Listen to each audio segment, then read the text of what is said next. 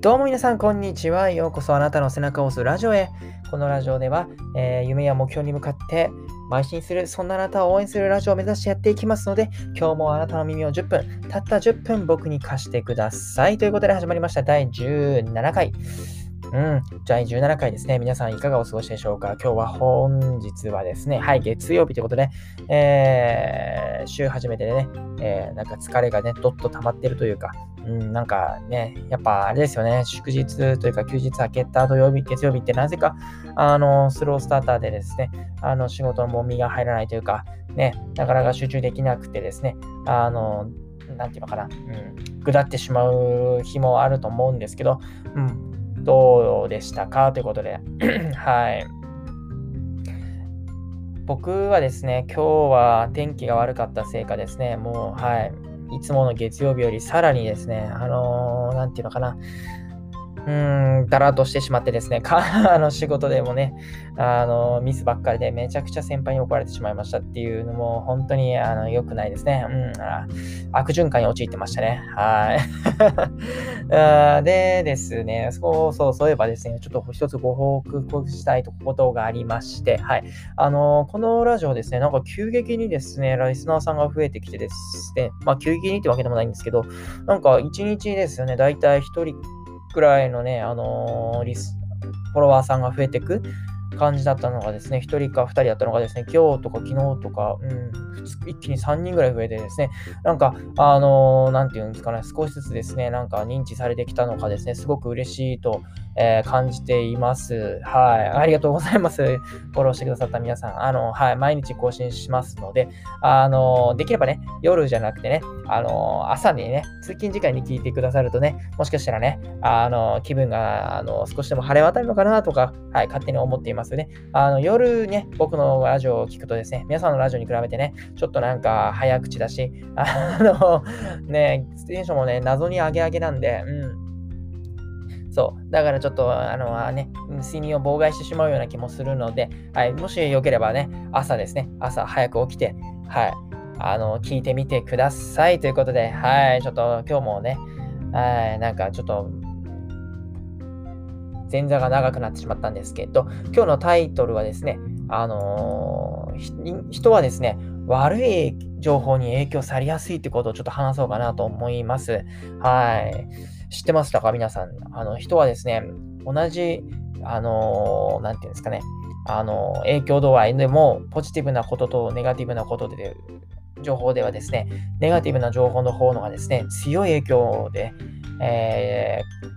ー、及ぼすっていうことがですね、もう研究で明らかになってるわけなんですよ。はい。これは、ね、ネガティブなバ、ネガティブバイアスって呼ばれることでですね、あのー、なんていうのかな、あの、ポジティブな情報に比べてですね、すごくですね、その人の心に残りやすくて、その人のこれからのですね、次の行動にですね、深く影響を与えてしまうってわけなんですよ。で、これがね、なんでこうなってしまったかっていうのもね、もう明らかになっていてですね、あのー、まあ、進化というか、昔の僕らのね、僕らが昔、あの野生動物だった時、まあ今が野生かどうかっていうのはちょっとわかんないですけど、まあ原始、昔のね、そういうなんか原始時代のような暮らしのことを考えればね、わかるんですけど、僕らはですね、昔はですね、もう何千年も昔の、昔の話ですよ。やっぱ、あのー、ね、人間はですね、身に迫る脅威にですね、あの即座に反応しなければいけなかったわけですよ。あのー、ね、今はね、そんな生きてて、ね、命の危険を感じることはないと思うんですけど、昔はですね、あの野生動物だったわけですよ。だから虎とか、あのー、なんだ、ヒョウとか？わかんないですけど、そういうね、危険な動物にいつ襲われてしまうかわからない。まあそういう恐怖にビクビクしながら生活してたわけですよ。だからですね、その、なんか、あの、前向きな情報っていうんですか、ポジティブな情報に比べてですね、そういうネガティブな情報、危険な情報とか、そういう恐怖な情報っていうか、そういう情報にはですね、もういち早く、もう心と体ですね、どちらもですね、反応するように進化され、してきちゃったわけですよ。うん。まあ、進化っていうのはね、難しいんですけど、まあ、そう、結局そういう情あのネガティブな情報に、えー、いち早く反応するえー、人間だけが生き残ってきたっていう風な考えが正しいんですかね。うん、だからですね、僕らはそういう遺伝子を引き継いできてるわけなんで、あのどうしてもですね、ネガティブな情報にですね、まあ、心とも体も反応してしまうわけなんですよね。これ面白いですよね。うん。で、そうそうそうそう。あの、でですね、これはですね、もう今の現代も、もう、えっと、なんていうのかな。まあ、さっきも言いましたけど、まあ、その遺伝子を引き継いできちゃっていますので、あの、これをですね、うまく利用されちゃってるんですよ。実は。それはですね、あのメ、ディアなんですよね。メディアはまさにこれをね、すごくうまく利用してるわけなんですよ。そう。あの、メディアはですね、やっぱ視聴率を取りたいわけですよ。だから、あの、前向きなね、情報、ニュース、あの例えば何ですかね、あの、イチロー、イチロー選手が、ね、あのー、なんだろう、内野安打を記録しましたみたいな、ね、あるじゃないですか、そういう、そういうニュースよりも、実はですね、悪いね、殺人事件とか、そういうニュースの方がですね、人は反応してしまうってことを知ってるんで、めそういうものをですね、なんていうのかな、情報をですね、あのー、放送するわけですよ。うん、これちょっとひどいですよね。うん、だから、あのー、しかもですね、その各メディアっていうのはね、同じような情報を入手するわけじゃないですか。それはもちろんそうですね。真実は一つなんで。それをですね、いかにですね、その、なんていうかな、ドラマチックにですね、発信するかをですね、競い合うわけですよ。だから、特に小さい女の子が誘拐して、あのー、誘拐されてね、あのー、ね、殺人されて、あの殺されてしまったみたいなニュースって、必ずお母さんの、ね、あれが入るじゃないですか、そのインタビューみたいな。で、近隣のおばあちゃんの、ね、ほら、近隣の近所のおばあちゃんのね、あのね、あのあの子はね、昔からね、挨拶も大きくできて素敵な子だったんだよ、みたいなことをね、必ず放送してですね、まず最初にですね、そういうこ、この子がいかにね、あの、この女の子がいかになんていうか、そのね、あの、素敵、あの、なんていうのかな、純粋な子だったのかみたいなことを植え付けて、そこからその殺人事件で、えー、殺されてしまった。どのように、その、なんか、えー、その子はその当時どうやってあの歩いていて、いつその、えー、誘拐されてしまったのかみたいなニュースをするわけじゃないですか。ねこれ、もうね、正直ね、これってあの本当にね、殺人事件で殺されてしまった女の子はね、本当かわいそうなんですけど、あの正直ね、全くもって僕らにとってあの影響ないんですよね、生活に。申し訳ないんですけどね。うん、だけどですね、そういうことをね、あのまあ、放送してしまう、放送するってこと、放送、ん？そう、放送するんで、メディアは。やっぱり、そう、だからそこをですね、なんか、うん、いかにですね、こう僕らはですね、そういう、なんていうのかな、ネガティブな情報にね、あのー、なんかシャットアウトまではいかないですけどね、そう、ちゃんとね、心をね、あの、と、あの、遮断できるかっていうかんあのところが重要になってくるわけなんですよね。で、あのですね、ネガティブな情報をですね、まあ、影響を受けるっていうだけならいいんですけど、このネガティブな情報をを受けるとですね、それがね、ストレスになってくるらしいんですよ。もうこれもね、なんか心理学のあの研究で明らかになってですね、もうストレスホルモンの中のね、知られてるですね、コルチゾールっていうのがですね、もうね、間違いなくそういうね、あのネガティブなその情報とか感情を引き起こすとですね、もう増加するっていうのがもうな証明されてるわけなんですよ。ねえ。だから本当に良くないわけなんですよ、本当はね。うん。だからもしね、メディアさんがですね、あの、全国民のことを考えるのであればですね、そういう、